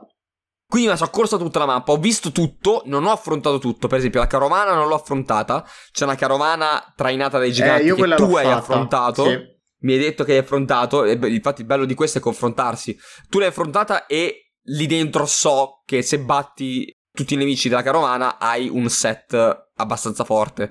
Lo so perché l'ho C'è il letto. set d'armatura e l'arma. Esatto. Infatti, vedevo spesso quelli che evocavo che contro il il set, boss che avevano quel set lì. dottone, non mi ricordo il nome. Però insomma era un set abbastanza ciotto, sì, veramente carino. e, e devi, devi- devi completare questa sorta di mini eventi perché poi sta carovana non è fissa cioè non è che eh, non è come eh, nei vari Dark Souls che hai gli oggetti nei punti stabiliti Esatto. sta carovana è trainata da due, gi- da due giganti che eh, trascinano questa carrozza con tutti i cavalieri dietro E che vanno eh, al seguito Sono tantissimi, sì. Io per questo non l'ho affrontata, mi sono cagato un pochino. E quindi ci sono questi eventi un po' random, un po' come gli eventi di Destiny. Oh no! Possiamo dirlo? no, scherzi a parte, scherzi a parte. Ci sono questi, queste roba che succede in un mondo che te lo fa percepire anche più vivo. Uh, che tu puoi anche non toccare, non far niente. Tu li lasci andare avanti, loro vanno per la loro strada. Sì, sì, sì. Altrimenti li puoi affrontare e ottenere questo bonus. Uh, poi uh, potevi attraversare le, le, la, il lago sotto. E nel lago sotto, tra l'altro, io sono fatto ci sono rimasto stronzissimo perché stavo cavalcando e ho detto c'è della gente a un falò. Vado a vedere, sembrano che sono nemici, li affronto, mi sembrano devolucci. Il tempo di arrivare vicino si è catapultato un drago di dimensioni ah, enormi. No, io dico un altro, dico un'altra cosa dopo. No, ha distrutto tutto lì per terra. Eh, no, a me è passato quella, quel drago lì. Mi sono cagato, ho ripreso il cavallo, me ne sono andata un'altra volta e mi sono infilato nelle grotte. Esatto. Nelle grotte che poi c'è un altro mid boss Grotte che tra l'altro sono palesemente grotte di Dark Souls, di, di Demon Bellissima, forse. Molto più le di... miniere bellissime. Le... Sembrano molto le miniere di Demon, vero? Sì, però l'ho, l'ho apprezzata tanto quella parte. Ma a me non dà fastidio che abbia echi di giochi di From Software, perché è From Software, a me mi sta benissimo. No, ma c'è sta, raga, è roba loro. No, ma mi sta bene anche che il, il, il personaggio si muova allo stesso modo, rolli allo stesso modo, abbia il peso allo stesso modo. A me va benissimo. Poi all'attacco in salto, cioè tu puoi saltare con l'attacco in salto, puoi saltare da fermo, puoi fare un sacco di cose, puoi metterti in uh, uh, crouch, cioè metterti, inginocchiarti e camminare in modalità stealth, che è un'evoluzione assurda, sembra una strozzata, ma è un'evoluzione assurda per un From Software, sì. per un titolo From Software, per un Souls-like. Non so se chiamarlo neanche Souls-like a questo punto, uh, perché mappa interconnessa c'è per forza, perché è un mondo aperto. Sì, vabbè, non me lo ricordo, no, adesso è ovvio. La cosa che ho trovato un po' rotta, secondo me, sono le weapon art. Sono veramente forti, ma troppo forti. Io non le ho capite. Cioè, io per sbaglio mi sono trovato. Mi sono trovato un fulmine. Il, l'evocazione del fulmine. Quello che metti. Poi tu trovavi. Eh, ma, ma, non ho capito come si mette. In pratica tu trovavi sta roba che si chiama ceneri di guerra, si chiamano. Tu ecco, vai al falò. E lì le trovo anch'io. E c'è sta. Organizza ceneri di guerra. Esatto. Le armonizzi sulle armi. Io ho trovato quello che fa lo spadone. Su qualsiasi arma. Sì, su quella che. Io ho trovato quello che fa lo spadone di luce. E andavo in giro a premere le due e shottavo tutto.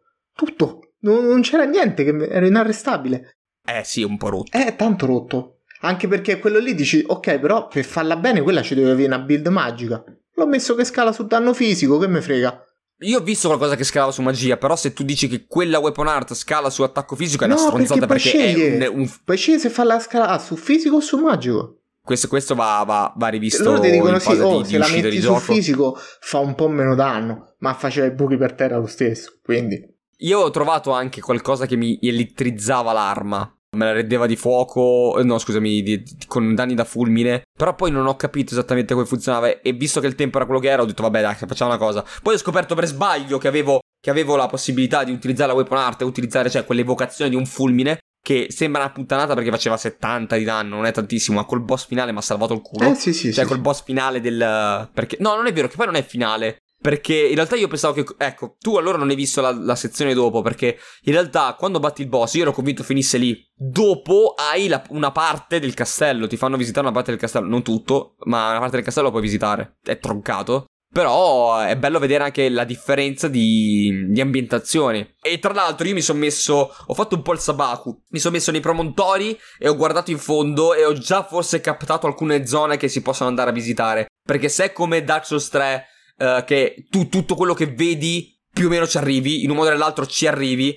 uh, tutto quello che vedi dal, dal, per esempio da, lo dico, da un orlondo e guardi sotto lo puoi visitare, Uh, se Elder Ring farà la stessa cosa, e penso proprio di sì, perché sarà la massima espressione di sta cosa qui. Uh, un paio di sezioni, un paio di villaggi in lontananza, qualche castello lo, puoi già vede- lo puoi già vedere nel network test, lo potevi già vedere. Io positivo, reso conto positivo, sì. positivissimo e c'ho una scimmia assoluta. Per me è stato strano, perché adesso ritorneremo su un vecchio discorso, quindi la faccio lunga. Però è, è come, ok, ho giocato al primo titolo From Software dopo s- aver letto qualcosa di Berserk e ti fa un altro effetto. Perché non mi era mai successa sta roba e c'ha, c'ha veramente lo stesso mood, io non, non pensavo. Cioè, questo me l'ha dato veramente tanto. Sai che, allora, a parte il, il come dici tu, uh, il legame fra Berserk e tutta la roba che ha toccato Miyazaki. Sì, Infatti, sì, in Dark sì, Souls 2 non si vede minimamente. Dark Souls 2 non si vede niente di Berserk, mentre negli altri Dark Souls o Bloodborne. In Bloodborne forse In, Bla- in Bloodborne eh, ci sono un paio di momenti parecchio belli. Allora, già il, il simbolo del cacciatore eh, è un Ludwig. richiamo al simbolo del sacrificio di Berserk. pure Ludwig tipo. Lu- Ludwig, È un sì, personaggio c'è- che c'è c'è su. Berserk proprio, Sì. si vede poco ma c'è. Sì, sì, sì, sì, sì. E alcune, alcune armi. Sì, Se tu pensi anche la, la, la- la lama di, di Ludwig stessa, esatto. è uno spadone che ricorda un po'. La lama sacra di Ludwig è uno spadone che ricorda un po' quello di Berserk di Gatsu. Sì, sì. Poi quelle armi lì ci sono sempre state nella storia dei No, videogiochi, ci per sta, carità, però sta. eh, quando lo fa Miyazaki ha un peso diverso. Sì. Eh, in Dark Souls 3, eh, il guardiano di Irithil, Eh, quel cane guardiano di Irithil è preso, è il guardiano di, cioè, è, è- preso da Berserk, ha lo stesso occhio dell'armatura del Berserk, ma proprio il, il- il guardiano di, di Irithil è palesemente un, uh, una bestia che Gatsu affronta. Non so se ci è arrivato, però è... è- dovrei, dovrei aver capito quale dire. Eh. Quindi sì. quindi, quindi sì, i richiami sono... E forse, per ora, per quello che si è visto, eh, l'unica cosa che posso rimandare a Berserk, per quello che ho percepito io, eh, Mhm. eh, è proprio quel mondo. Esatto, esatto. Era quello che volevo I dire. castelli, il mondo medievale, che poi richiama un po' tutto, però averlo vissuto con Berserk forse è diverso. Questi, questi guerrieri che camminano tutti insieme. Tra l'altro, fu- non so se ti è successo di av- assaltare un avamposto e avere le guardie che si chiamano fra di loro, Sì. coi corni. Sì, sì, sì. Si to- tornano- in pratica, se torniamo in live, tornano le Vuzel anche qui. Esatto, Eh, palesemente. eh, che si, chia- si chiamano fra di loro e arriva l'ondata. Io mi sono girato e mi sono visto cinque. Esatto, cinque nemici che mi venivano. Ho detto, ciao, bello, chiamo il cavallo, me ne Eh, vado. Torrente è rotto anche quello, eh. Perché più scappi. Torrente via, è rotto. Fuori. Torrente, torre- il cavallo che si chiama Torrente, se lo cavalcate mentre affrontate le battaglie, quelli a terra sono al 99,9% morti. Sì, sì, sì, sì, sì. Uh, il il corrente, tirate la spada, lo mette giusto, andate oltre, tornate indietro. Sono al 99,9% morti. Quindi anche Torrente, secondo me, potrebbe essere un modo per rompere eh, i- il gioco. Però, però, poi quando affronti i mid boss, non lo so. Io in realtà penso, spero che nel gioco completo ci sia una boss fight in cui tu sei costretto a usare torrente. Cioè, nel senso che dentro l'arena non puoi scendere dal cavallo, tu lo devi usare. Magari un po' gimmick, devi fare un po' di parkour per colpire in determinati punti il nemico. Non mi interessa, però voglio che tu mi costringi a usare in una boss fight quel cavallo perché può essere una figata e voglio vedere come tu pensi che possa essere sfruttato in una boss fight. Perché sì, si è visto che parecchi lo usano col drago, però lo puoi fare anche a terra. Un amico mio è riuscito a battere il drago e io gli ho detto te sei un fenomeno, però l'ha fatto a terra, non ha usato il cavallo, quindi io voglio che tu mi sproni a usarlo, devi, devi fare sta cosa, devi fare sto sforzo. Non so se succederà, ma sai perché? Cioè, non con un boss, ma forse con un sì, boss sì. sì. Con un boss sai perché forse non succederà? Eh, non succederà secondo me perché la- no- ti, ti precluderebbe la coop. Mm, Col fatto che tu torrente È non lo puoi vero. usare con due giocatori, probabilmente i boss, fin- cioè i boss per quello che sono, non È puoi vero. farlo. Magari eh, hai, hai alc- hai alcuni nemici che è consigliato usarlo, però non... ehm, Secondo me no, secondo me no, so- è una, è una mancanza. Infatti non ho capito perché non potrei usare torrente eh, insieme ai boh, nemici. boh, Insieme agli amici. della coop non... Cioè tu voglio cavalcare coi... Lo potevi fare Red Dead Redemption 1, cavalcare coi bro. Non ho capito pure sta cosa che se tu vuoi invade devi per forza invadi per forza un mondo dove sono in due. Perché ci doveva avere sto svantaggio? Non mi pare, a me mi hanno invaso, a me mi hanno invaso invaso senza... solo gente che erano due. No, forse non mi hanno invaso. Magari hai evocato qualche simbolo rosso. Forse non mi hanno invaso, forse ho invocato eh, io per sbaglio. forse. Io ho fatto 3-4 invasioni, erano sempre in Ma due sai, forse è anche me- colpa del network Lo test, eh, spero, che però magari c'è la coop da qualche loro. parte sta roba e un pochino, boh. Ho visto che funziona, ho visto che c'è parecchia coop del tipo uh, un po' come le sentinelle blu, cioè mi invadono, viene evocata la sentinella subito. Sì, Questa roba qui sì, sembra sì, che sia molto presente, poi è da vedere nel gioco vabbè, finale. bisogna vedere tutto alla fine. Se ci hai fatto caso, c'è un NPC che viene che ti invade. Tu mentre cammini, a un certo punto c'è un NPC che ti invada, che è stato Esatto. oscurato il nome. Sicuramente sarà no, Kirk. no, no. viene oscurato il nome. E, e ti invade. Nel momento in cui ti invade, dopo circa due secondi, vedi che sta per arrivare una sentinella blu a darti una mano. Io lì ho Sì, temporeggiato per perché vedere ma- quella- la, la detto figata che sentinella blu. Tra appena arriva all'NPC te la shot, te shot al cioè all'invasore. Quindi tu aspetti lui e poi te lo disintegro. che è un Ronin praticamente, se non ricordo male c'è Sì, il cappello sì, da sì. Ronin con la, la, proprio Ma la- quella spada io la voglio. Eh, bisogna vedere chi è. Bisogna vedere chi è, Sono cos'è, se è un NPC. backstab. Eh, sicuramente ci sarà il set da qualche parte. Prontissimo a fare Mi il backstab. Poveri Io, NPC. io l'NPC che volevo uccidere tutti così, proprio da pezzo di merda. E andavo indietro per far partire il fight. E gli facevo il backstab con, con la- l'arma più grossa che c'avevo e quella che faceva più danno. Ero veramente uno stronzo. Infatti dovrò levarmi questa cosa. Però c'è sta Dark Souls è un mondo ostile. Quindi tutti si difendono come possono. Non c'è. Ma esatto, ma a parte che non c'è una questline che finisce bene, porca puttana. Finisce... Eh. Guarda quelle di Bloodborne, tutti, Ma- tu- tutti con un morto almeno. Adesso però mi andrebbe di rigiocarlo solo perché l'avevo nominato. No, io invece mi è venuto voglia di giocare a Dark Souls 3 quando ho giocato a Elden Ring. Eh no, io il Bloodborne ce l'ho veramente addosso. Mamma mia, quanto mi è piaciuto. Vabbè, è l'unico dei tre, che ho- è l'unico dei, dei quattro che ho platinato. Il, sono andato molto vicino al primo, mi sono asciugato al cazzo. Io devo, fa- devo fare l'ultima. C'ho ancora lì salvata l'ultima run per, pla- per il platino di Dark Souls 1. Non c'ho voglia. C'ho proprio voglia. Io, io in realtà avrei quasi finito Demons, ma non me. Non l'hai finito Demon Remake? No, non, non nel senso il Il platino. platino? No, no, io non ci provo nemmeno. No, ma è troppo tipo da lungo. comprare due incantesimi e Ma non so di... Allora, chi, di- chi dice che il platino dei, dei Souls è complicato non capisce un cazzo, perché il platino di Souls è solo lungo. È lungo Esatto. perché ti richiede minimo tre run su tutti, perché Dark Souls devi fare i, i- finali diversi, devi avere tutte le armi, tutte le armi che vuol dire... eh, Purtroppo alcu- devi farmare gli oggetti dei patti. È quello. non de- non puoi- alcu- alcune, alcune armi poi tra l'altro non riesci, se non riesci a prenderla non puoi averli quella run. Faccio un esempio, la coda di Priscilla. Se, se- se Sì. non gliela taglia e muore, perché a me mi è successo in una run, ho dovuto rifare la run per la coda di Priscilla.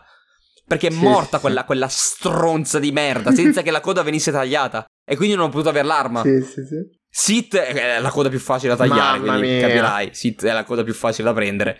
Ma Priscilla è una rotta in culo. Magari vuol dire che avrei, avrei recuperato la, la, la- Mi La, la coda. Povera Priscilla, che già ha avuto una, un- una mamma e un papà un po' particolari. Lasciamola stare, va là. Beh, beh, beh. Eh, e niente, questo, questo era quello che, per quello che riguardava Elden Ring, la nostra prova di Elden Ring. Vedremo poi a Ultra febbraio. scolati ad averla fatta. Sì, sì, sì. Comunque, sempre ringraziamo dai, From questa Software roba. per averci inviato il codice. Facciamo la marchettona, ma in realtà l'ha data A me mi hanno richiesto pure il feedback. eh, È bello. Ah, beh. Datemelo oggi, però. Grazie. A ha chiesto il feedback, ma io sono proprio stronzo. Ogni volta, io ogni volta che ho qualche beta faccio fatica a lasciare eh, il feedback. Cioè, com- ti- come ti è sembrato il gioco? Scena muta, io mi fatto giocare. io- Si ruba, si, si ruba il codice e via, ma- vero mercenario. Eh, la vera omertà. Esatto. No, ovviamente no. mi fa cagà. No. E niente, io direi che per il momento facciamo una piccola pausa dei, dai videogiochi e passiamo alla sezio- sezione anime, manga, serie tv. eh, perché tu ci hai avuto una conclusione. Eh, è successa una cosa, è successa. Almeno è successa per me, ma in realtà è successa per tutti gli italiani, mettiamola così. Eh, Sì, perché dai. in Italia non era ancora Facciamo successo. Non era ancora successo. C'è chi si è recuperato le scan, chi l'ha, l'ha visto in giapponese, chi l'ha, chi, cioè, visto, chi l'ha letto in giapponese, chi ha recuperato le scan, ha rubato le scan. Mi dissocio, comprate i manga, comprate i Prendo le fumetti. distanze. Io ho finalmente avuto per le mani il numero 34 di Attack on Titan. Io Attack on Titan l'ho finito e cre- potrebbe essere la foto copertina di me con Attack on Titan in mano, se lo- non ho ancora cancellato la foto. Eh, questa foto, questa- questo episodio potrebbe essere Attack on. Titan eh, 34, me con Attack on Titan 34 e i miei occhi quando l'ho finito di leggere. Perché mi ha svuotato. Io dico la verità, mi ha svuotato. Ma non, ti posso dire che il finale non mi ha detto un cazzo? Il capitolo finale non Il mi- capitolo prima. È tutto il capitolo prima. Te l'ho detto che era il 138. C'è tutto Io il capitolo detto. prima. Ha, cioè, tu- il- gli ultimi due mi hanno svuotato. Eh, ma poi tutto quello che succede. Cioè, eh, a parte che a me mi sembra che i disegni siano peggiorati. Posso dirlo? I disegni. Molti hanno di- detto che invece sono migliorati alla fine. Però si vede che è fatto abbastanza di fretta. Eh? Eh, sì, è quello, ma non peggiorati perché sono brutti. Proprio si, vede, si percepisce la mano frettolosa delle battaglie. I momenti in cui sono statici, dialoghi, fa vedere magari qualche personaggio in primo piano da solo che non si sta muovendo. Bellissimi come al solito, migliorati, vero? Assolutamente sì. Ma le battaglie peggioratissime. Secondo me si vede proprio la fretta. Cioè, tu se ti faccio se ti vado a recuperare alcuni giganti nello sfondo, gli omini stecchi praticamente, cioè sono stilizzati. Eh, sì. Non che i giganti fossero mai stati bellissimi, eh.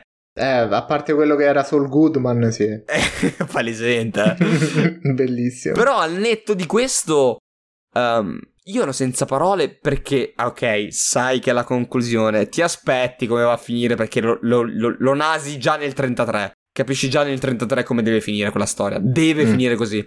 Non ha, chi ha rotto il cazzo perché se, per il modo in cui è finito non ha capito una sega. Sì, è vero. Non ha capito veramente una sega perché quella, que- quella roba lì andava chiusa in quel modo là. Poi ne parleremo in maniera approfondita, senza spoiler, quando uscirà la stagione finale di Attack on Titan. Tra l'altro, Allora, aprite cielo prima che ne parliamo. eh, parlando di stagioni finali di Attack on Titan, oggi è uscita la, la- la notizia che praticamente la stagione finale, la seconda parte della stagione finale, non è manco la stagione finale perché mancano gli ultimi nove capitoli, se non sbaglio. Eh, Eh, arriva, arriva al 131. Arriva al poi veramente 131. finisce stronzo. Si arriva al 131. Sì, arriva al 131, Cioè, la, ragazzi, la stronzo. seconda parte arriva al 131 e lascia gli otto capitoli finali così. Non si sa se faranno un film unico, eh, non si sa se ci sarà una terza stagione finale, cioè una, una stagione finale parte 3, non si sa un cazzo. no. Non si sa un cazzo. Questa cosa è inspiegabile. Però vabbè, comunque lì magari parleremo un po' più approfondita del, del- a livello proprio spoiler free. Qui parliamo del- di come, di- senza spoiler, di quello che è successo nell'anime, ovvero questi, quei Jägeristi L'anime che, pre- finisce con l'arrivo con gli Jägeristi che prendono Rainer possesso che del- ritornava a Marley. Esatto, Sì. co- co- con l'attacco dei, dei Marleyani su eh, Paradis. eh, con eh, Sì, sì. Eren che è totalmente folle che ha deciso di eh, tradire un po' Paradis e, eh, e cercare di seguire i suoi di sogni nei volumi eh, che seguono questi avvenimenti eh, le cose diciamo che hanno una piega ancora peggiore da questo punto di vista Sì. e arrivi al volume 34 che non può dare in, in maniera diversa. E quella percezione di sapere più o meno come va a finire e leggere quelle parole, vedere questi personaggi che si muovono in quel modo, che cercano di fare qualcosa che va anche contro il senso logico perché non puoi cambiare l'inevitabile. Quella battaglia dovrà avvenire, la battaglia contro eh, Eren, che ormai è deciso al 100% di andare contro tutti, deve avvenire. E i personaggi ovviamente che cercano di no, di non farla, perché comunque Eren è uno di loro. E, e ti svuota. Poi c'è. eh, questo posso di questo è un piccolo spoiler, concedetemelo. C'è una scena in cui si vedono i- gli abitanti di, di Paradis di fianco agli abitanti del mondo. E si guardano, soprattutto due personaggi, Connie e Jean, si guardano negli occhi dicendosi tu ti saresti aspettato che sarebbe finita così? E Connie risponde no, assolutamente no. Non so se abbiamo fatto bene. E poi succede un evento bestiale e io lì veramente, io lì è stato il punto tragico. Un po' mi è dispiaciuto per come è finito perché ha ritrattato quella cosa lì. Viene un po' ripresa, viene un po' smorzata. Però se fosse finita così, con tutto quello che succede, sarebbe stata la decisione perfetta, violenta, drastica, faceva male da morire e avevo i lacrimoni agli occhi mentre leggevo quelle pagine. Però sarebbe stata Eh, perfetta. Succe- secondo me un- non so chi ha guardato The Vampire Diaries, io purtroppo ho visto purtroppo due o tre stagioni me le sono viste. Il No, fatto non- che non- in quelle serie TV tutti potessero morire e poi rinascere in qualche modo smorzava a un certo punto le varie morti. Perché tanto dici, vabbè, dato prima o poi questo riappare. Far fare ad alcuni personaggi determinate cose e poi fare un passo indietro, quello me l'ha fatto un po' smorzare quell'evento. Perché l'evento delle morti, le morti devono essere definitive. Se c'hai le palle di far morire un personaggio tuo, te devi prendere le responsabilità tue. Se Gandalf fosse morto, sarebbe stato l'evento perfetto. Poi lui doveva tornare perché è il motore di alcune cose, è un personaggio di un certo tipo, quindi è perfetto il suo ritorno, che in realtà quella sua morte è un progredire del suo personaggio, per carità. Sì, sì. Quindi doveva andare così, null- cioè non sto facendo una critica a Tolkien, però diciamo che quella sua morte, quella sua cosa eh, avviene in un certo modo che, porca puttana, se fosse veramente morto io avrei, mi sarebbe andato bene così. No, sì, sì, te capisco, te capisco. Di contro, quello che succede in Attack on Titan è un po' quella roba lì, ovvero va un po' a ritrattare. Però sarebbe stato perfetto e mi ha com- comunque non ha, il pugno allo stomaco non me l'ha tolto. No, ma è normale, eh. Non so, tu, tu l'hai, l'hai visto senza capitolo finale, giusto? Senza aggiuntivo. No, sì, sì, l'ho, l'ho letto dopo l'aggiuntivo, però sì, l'ho, l'ho visto. Mm. poteva, Eh, diciamo che potevano... Sei, sei sì. dell'idea- sei de- sei della mia idea che era più, era più bello senza il capitolo finale? Sì, perché... l- ma tu intendi le ultime otto pagine? Le ultime otto pagine. Secondo me senza quelle ultime otto pagine sarebbe stato perfetto. Guarda, ne ho apprezzata una di quelle otto pagine, se devo essere sincero. Che secondo me doveva essere inserita all'interno del capitolo e no a livello esterno. Non spero non l'ultima pagina. No, no, no. Mi pare che la prima, poi, la prima va la seconda. Eh, quella con... Uh, Mi- Mikasa? Sì, sì. Sì, sono d'accordo. Quella lì, ecco, quello è un altro, è un altro piccolo pugno nello stomaco. Per me quella lì è stata, per me la fine è lì. Sì, per dopo. Vogli- vogliatemi male, ma per me finisce, per me finisce eh, con, eh, con, con Mikasa che fa quelle cose lì e finisce lì. Per me Attack on Titan è finito lì. Le ultime tre pagine non esistono. No, Le ultime sì. due o tre pagine non esistono. La roba del... Ok, sì.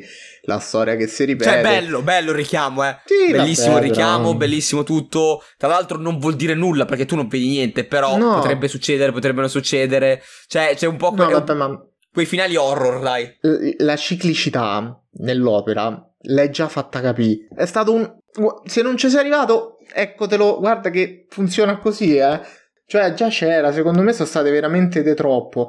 Però... No, mi- mi- non- allora, ma è mio pensiero personale, cioè, a me non è piaciuto perché era un finale già perfetto. Sì, esatto. E quando tu vai oltre, cioè, se tu scrivi il finale perfetto e metti un. cioè, fai, fai- scrivi una lettera. E quando metti il punto a quella lettera, la lettera è perfetta, e fai un post scriptum, rovini tutto quello che hai fatto nella Esatto, conclusione. esattamente. Non- Poi, Hai fatto vabbè. il finale perfetto. O Io ho sentito che c'erano pressioni per fargli scrivere queste otto pagine che non erano pensate. Può essere, eh. Lo sai come Può funziona in essere, Giappone? perché ha chiuso il quindi- 34. Eh, il 34 al Giappone l'ha chiuso così, quindi può essere che gli abbiano detto no, devi, devi darmi un richiamo. Esatto. Però io non, non ho niente da dire a Isayama. Isayama ha creato una, sta- una storia pensata dall'inizio alla fine. E ragazzi, quando dico che è pensata dall'inizio alla fine, vi dico, leggetevi 34. E se avete coraggio, rileggetevi tutta la serie. Tutta la, tutta, tutta, tutta Attack on Titan. E, legge- guardate bene le vignette. Guardate bene i personaggi cosa fanno. Perché quelli in background, quelli in secondo piano, magari che non sono lì davanti, fanno determinate cose che saranno rivelate pagine, pagine, pagine dopo. Faccio un, un piccolo spoiler per chi non ha proprio seguito Attack on Titan, quindi per i prossimi 20 secondi skippate. Nell'assalto alla torre, eh, la prima volta che si vede, ehm, che si vede eh, Zeke da lontano che lancia le pietre ai, ai cadetti, ci sono sulla torre, quando si trasforma per la prima volta Ymir, ci sono Rainer e Bertold che stanno per mordersi, Esatto. sì. per trasformarsi. E quello lo fanno un paio di volte. E tu ancora non lo sai, quindi non lo vedi. No, tu non sai, non, non capisci. Ehm, ci sono un paio di avvenimenti, un paio di cose che lo capisci. Cioè, tipo, eh, adesso non mi ricordo, se non un altro, sempre in quelle pagine lì. Che tu dici, ma che cazzo, ma come ho fatto a non rendermene conto? Eh sì, sì, sì. E invece non lo puoi sapere, non è colpa tua, ma è colpa di Isayama che te l'ha messa lì senza che tu potessi capire. Esatto, no, sì, sì, ma funziona. Come cosa funziona? Poi tu lo sai che io ho avuto un rapporto di amore e odio con l'attacco dei giganti perché ho amato la prima stagione, poi ho odiato a morte la seconda, poi la prima parte della terza, secondo me è una roba immonda. E poi invece ho rivalutato la seconda perché mi ero perso un po' di cose. La seconda parte della terza, poi vabbè, quella è allucinante secondo me. E la prima parte della quarta stagione comunque regge. C'è gente che dice le prime quattro puntate sono lente. Fermi un attimo il cazzo, lente. Le prime quattro puntate hanno due palle grosse come una casa perché prendono uno stacco completo dal- dai personaggi che hai visto per tutto il prima e ti dicono adesso vediamo come funziona dall'altra parte. Prendiamo il punto di vista di quelli che tu, personaggio Eren, consideri cattivi.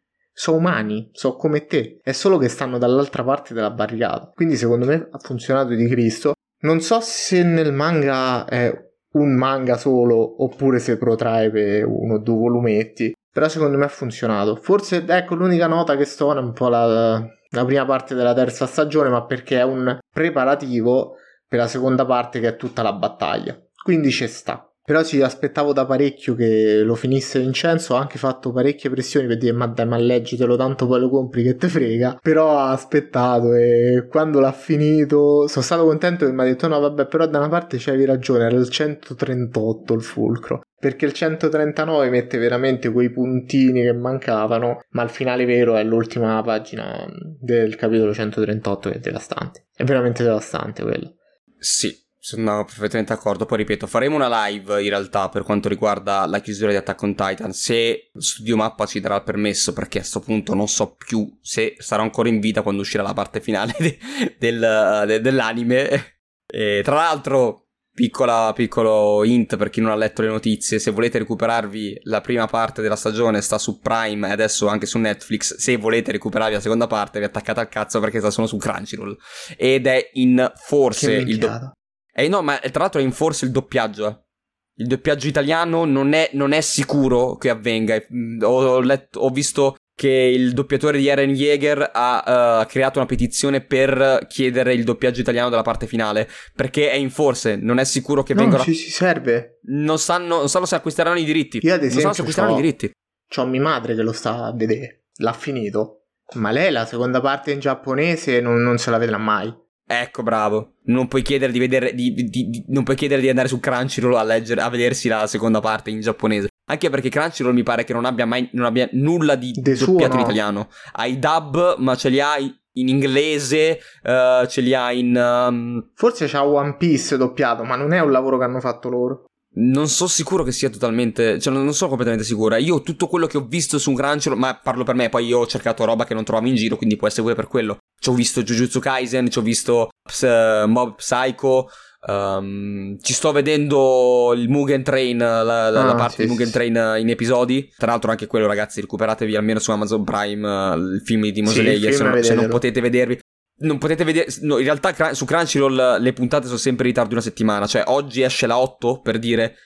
Potete vedervi la 7 in gratis. Se aveste premium, ve, ve le vedete tutte. Stanno uscendo gli episodi di Demon Slayer e io sto rivedendo la battaglia uh, Kyojuro contro Akaza e. Eh, lascia so, perdere, so, lascia so, perdere. Sto rivedendo quella roba lì ed è animata di Cristo. Io credo che Demon Slayer abbia l'animazione più bella degli ultimi dieci anni di animazione. Mm. Non lo so. fo- cioè, se, se la batte, se la batte forse con l'animazione di- di- dell'ultimo Evangelion. Eh, sì, sì. Per dire. O- oppure con la roba di, di- dello studio vabbè, Trigger. no, perché sì, comunque Promare, Mamma Promare era bellissimo Eh, da vedere. Mi sembra pure Gurrella Gun era Studio Trigger. Gurrella Gun. ehm, anche cose del studio Trigger. Del, um, Ma mi sa pure Kill la Kill stessa. Bravissimo, Kill la Kill. Kill la Kill ha un'animazione che fuori Kill la Kill, raga, veramente vedetelo perché è il, il capolavoro gia- de- dell'animazione giapponese. È proprio l'apice. Poi, poi, poi, poi pass- passerete il tempo a essere sì, boncati, sì, sì, eh, per carità, tutto. però Kill la Kill merita. è tutto. e, e niente ragazzi, allora io in chiusura. Come al solito vi ricordo che siamo praticamente live tutti i giorni eh, alle 17 o alle 16 a seconda dei, dei- dei- di chi va live che magari ha, esigenze particolari. Comunque tutti i pomeriggi, tutte le sere. Però se volete rimanere aggiornati sulla nostra schedule, seguiteci su Instagram al- all'indirizzo di Ludens TV o altrimenti joinate il gruppo Telegram. Eh, nel gruppo Telegram chiacchieriamo e spammiamo anche appunto le live e i vari post che facciamo su Instagram in modo da fare un po' di recapino. Ne parliamo nel gruppo, ci prendiamo alcuni spunti di, di, di critica e di chiacchiera. Ogni tanto partono gli insulti a Lorenzo perché è una scimmia. sì, infatti se entrate e scrivete Tralix merda so che venite da qui e quindi vi mando un cuoricino. Esattamente, eh, mi raccomando, se, entra- se entrate dal podcast è eh, doveroso entrare con Tralix Merda. Sì, sì, sì, dovete. E niente, eh, su Twitch ovviamente ci trovate come Nerudes TV. I podcast sono tutti recuperabili sia su Spotify che su Anchor che eh, su Apple Podcast, ma ovviamente se ci state ascoltando su Spotify continuate così perché forse è l'indirizzo migliore. Sì, esatto. Siamo anche su Facebook se volete commentarci, condividere i nostri post per farci crescere ulteriormente. Io vi rimando alla prossima puntata di Ludens Up con me e Lorenzo. Noi ovviamente ci sentiamo anche poi per i vari talk perché i podcast sono pieni zeppi di talk eh, reu- reuppati come formato podcast, i talk che facciamo in live tutte le domeniche. Con ospite e non quello lì bravissimo l'ultimo gli ultimi due l'ultimo episodio che sono veramente devastanti. L'ultimo episodio uh, vi consiglio di recuperarlo che è l'episodio fatto con Derek uh, sulle colonne sonore che merita tantissimo uh, vi consiglio di recuperarlo. Questo qua ovviamente uscirà dopo perché semplicemente perché l'altro è già uscito quindi sicuramente uscirà dopo.